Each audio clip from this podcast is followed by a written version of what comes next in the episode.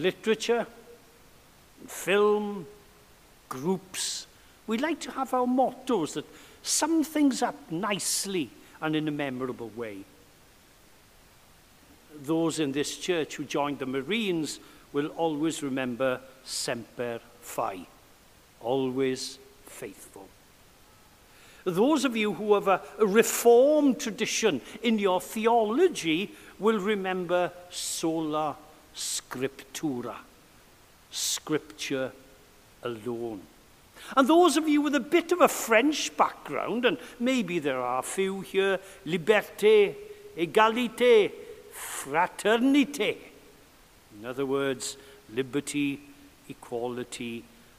and fraternity.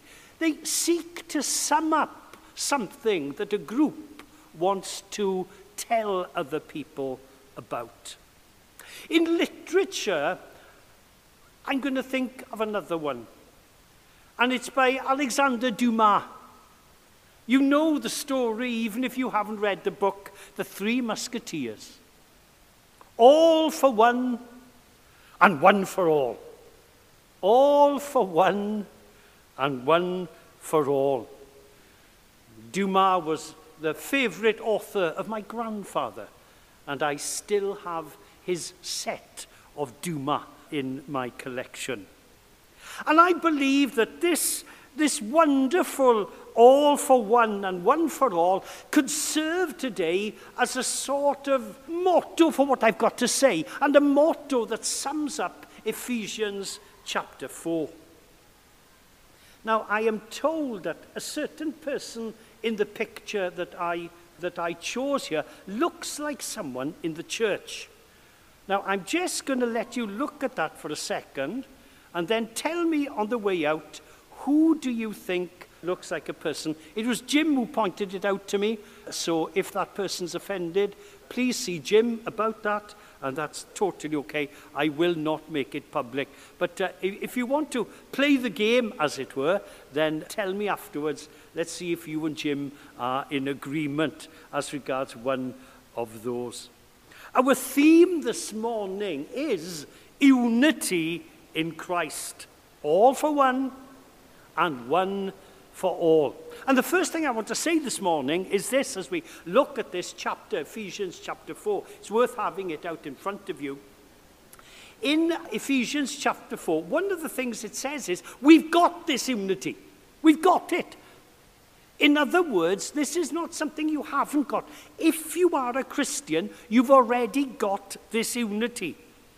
Verse 4 There is one body, one spirit, one hope, one Lord, one faith, one baptism, and one God and Father. One translation here uses the word same. In other words, We are part of the same body. We have the same Holy Spirit, the same hope of eternal life. We have the same Lord, the Lord Jesus Christ. We have the same faith. We have the same baptism. In other words, if you're a Christian, we do have things in common. We are one, whether you like it or not. We are one. Second point I want to make very quickly is this we also need to make every effort to keep that unity.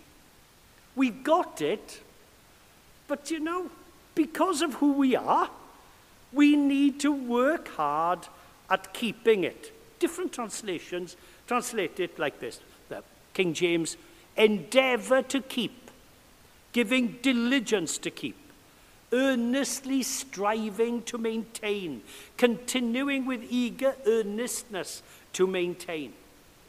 We need to work hard at keeping the unity we've already got. That's the point that Paul is trying to make in the first part of this chapter. And the question arises, well, why do we need to work so hard to keep the unity? Why? And that's what we're going to look at this morning. We need to work hard at keeping the unity, although we've got the unity, because of certain things in our own lives and in our own communities. First thing is that, and we're going to look at threats to that unity that we have. And here's the first one. The fact of our flawed humanity. This morning, sorry about this, You are flawed. Oh, dear, dear. You are flawed. You're not flawed, but you're flawed. Okay? Each and every one of you. If you're listening online this morning and you've just tuned in, and you might be very liberal in your views of humanity, and you might think that everyone is wonderful and great. Well, that's not the case. You know that deep down inside. You know that, you know that because very simply, you know that when people disagree with you, you give them all sorts of names and you call them all sorts of things. You call them flawed. We are a flawed people. And Paul emphasizes here, especially in verse 2, the opposite of what we should do. Listen to what he says. You need to be completely humble, gentle, patient, bearing with one another in love. Do you know that sounds like me? That just sounds like me, you know? And of course, you're all laughing. Of course, you're laughing. I thought some of you said, Oh, yes, Pastor. Oh, that's so true. That's so true of you. But you know, my wife isn't laughing at the moment. Well, no, my wife is laughing. She's saying, Oh, goodness, yeah. The reality is that we aren't completely humble, gentle, patient all the time. We can be, we need to aim at it, but we're not. Sometimes we're proud, we're insensitive, we're impatient. Oh, I hate people who are impatient. They need to get patient right now, right now. And people who are intolerant, we should chuck them out of the church. Intolerant people. And we get angry. That's life. It's part of life. So the fact of our flawedness really says we need to be careful in order to keep this unity. We're all flawed. In the church, we're flawed. Families are flawed. We're flawed in lots of different ways. We're just different sometimes. Yeah, I can remember the first time myself and Gwen went shopping together. Oh, it was so romantic. It was, I think it was just before we got married or just after we got married. I think it was just after. Oh, this was going to be wonderful. Here with my new bride, going through a stop and shop or whatever it was. Oh, romance. It was marvelous. No, it wasn't. It wasn't at all. She saw an aspect of me and I saw an aspect of her. I wanted to buy cheap. Gwen wanted to buy healthy. I wanted low fat. I wasn't too bad. Gwen wanted no fat, no fat.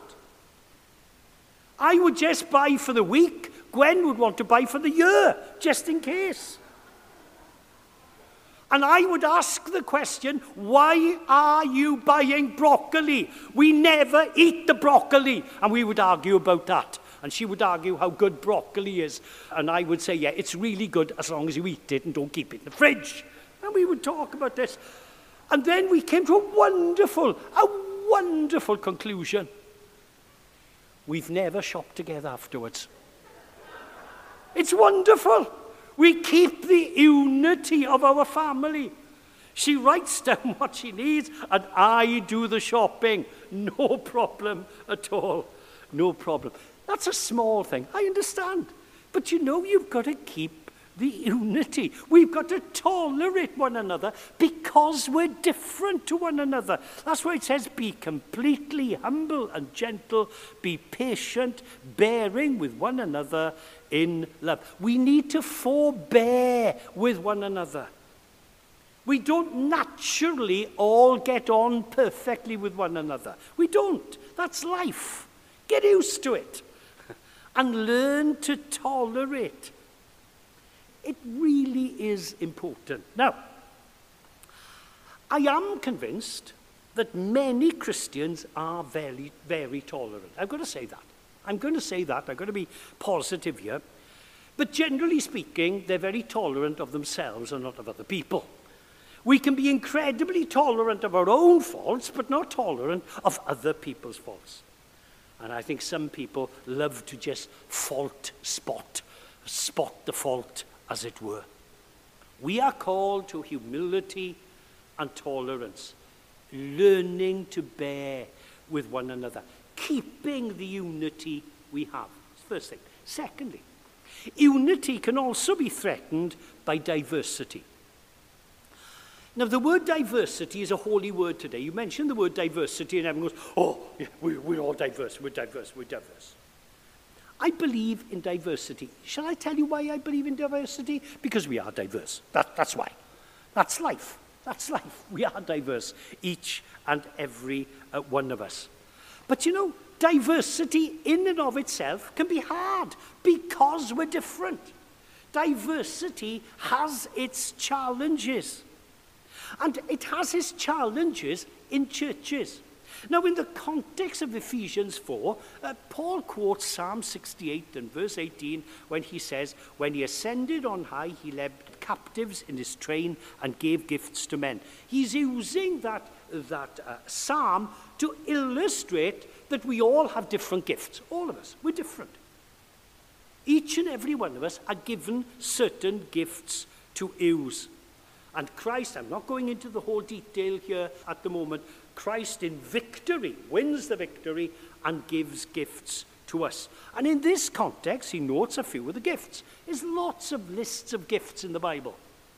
Apostles, prophets, evangelists, pastors, teachers, and if you go to uh, Thessalonians, um, if you go to 1 Corinthians and uh, Romans 12, you also have different lists of people.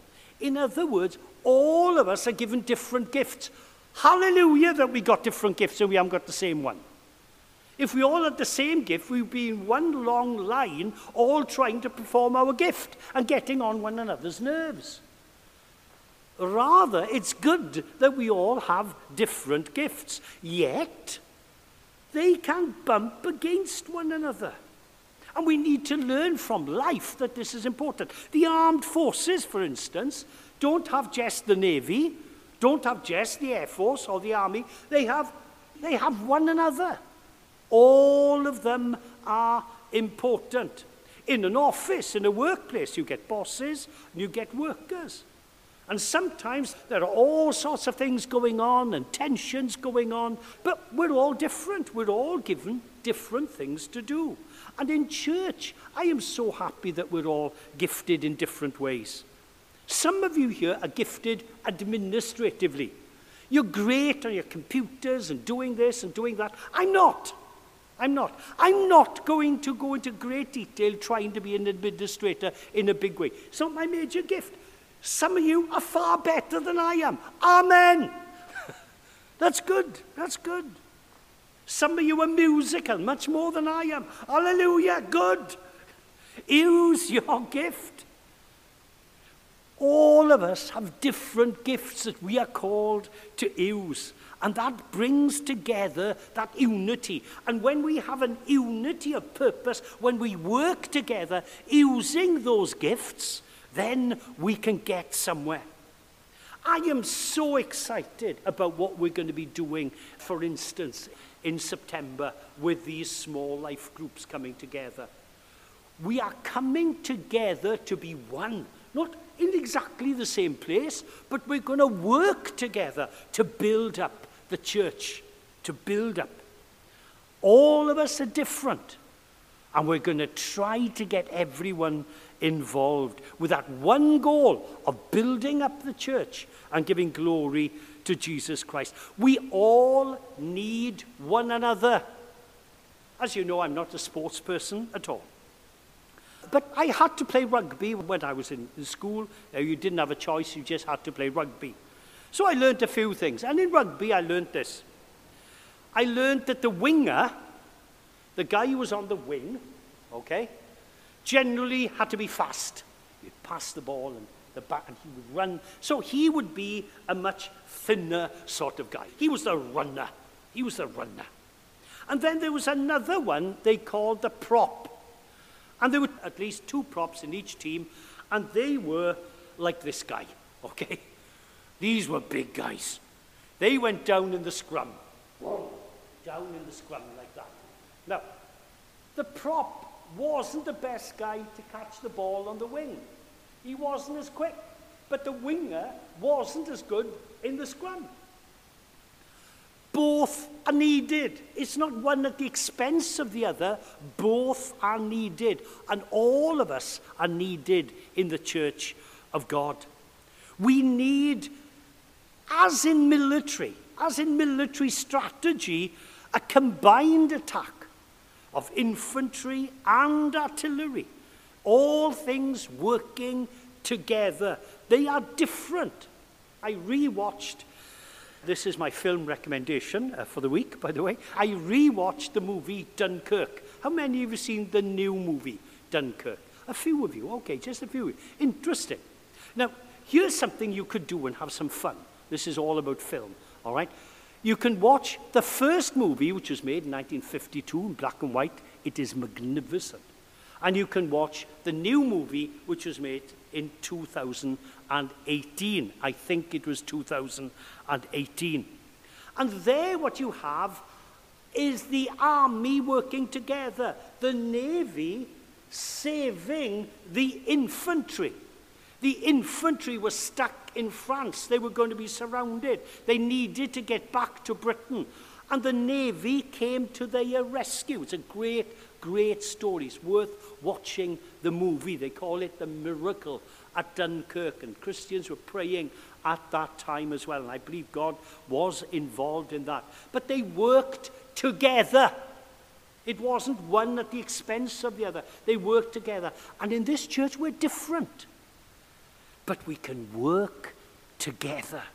Together. What counts is the cause. Verse 16 each part does its work. Another thing that can really smash us up as a church is false teaching, unorthodox teaching, unbalanced teaching. One person defined heresy as heresy is often an overemphasis on truth. And in verse 14, we get this uh, noted every wind of teaching. One thing that can smash a church and smash a community is wrong teaching. People get excited about new things. Something comes along. We all, I, and that's good. Well, you know, something new comes up. Oh, this is going to be wonderful. This is going to be the great answer to everything. Maybe it's a latest book or teacher you've heard on TV, a new teacher on TV who's just promised you the world. You know, he's, he's, he maybe he said something like this to you. He said, you know, it's all you need to do is believe. That's all you need to do is believe. And as you believe, make sure you send me your tithe. And as you send me your seed, your seed tithe, you are going to just make more and more money and you are going to be wonderful. And he'll do it all in the name of Christianity, all in the name of Christianity. That's what you call false teaching. False teaching. And it can creep into the church as well. I remember in my old church, I was speaking to this person. She wasn't in the church at, at the time. And I said, How are you? I just bumped into her in the town. I said, How are things? How's your church? And she said, Oh, she said, I'm, uh, I'm not going at the moment.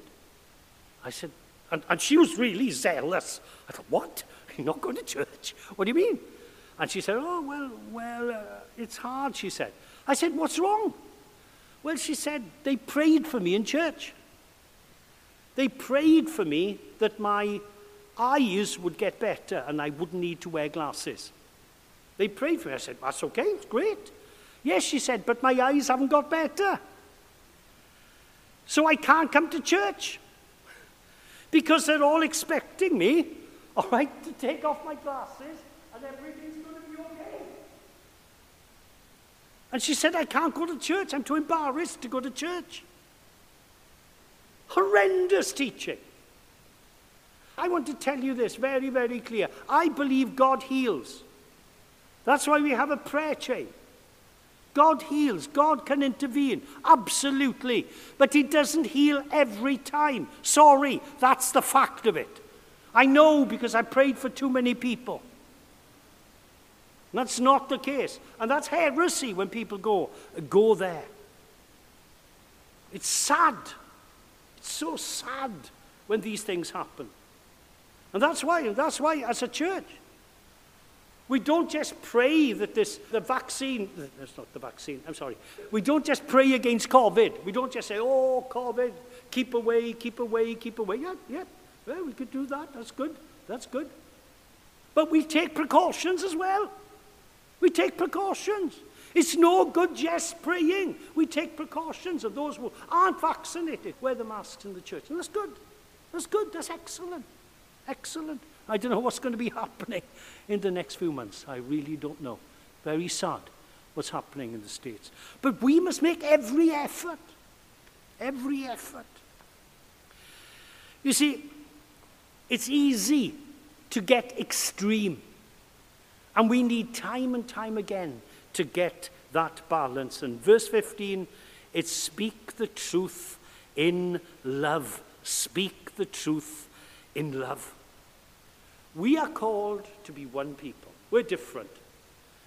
Different accents. I love the different accents in this church. I love all the different accents. All of them. Every one of them. The different shades that we have on our skin. Hallelujah.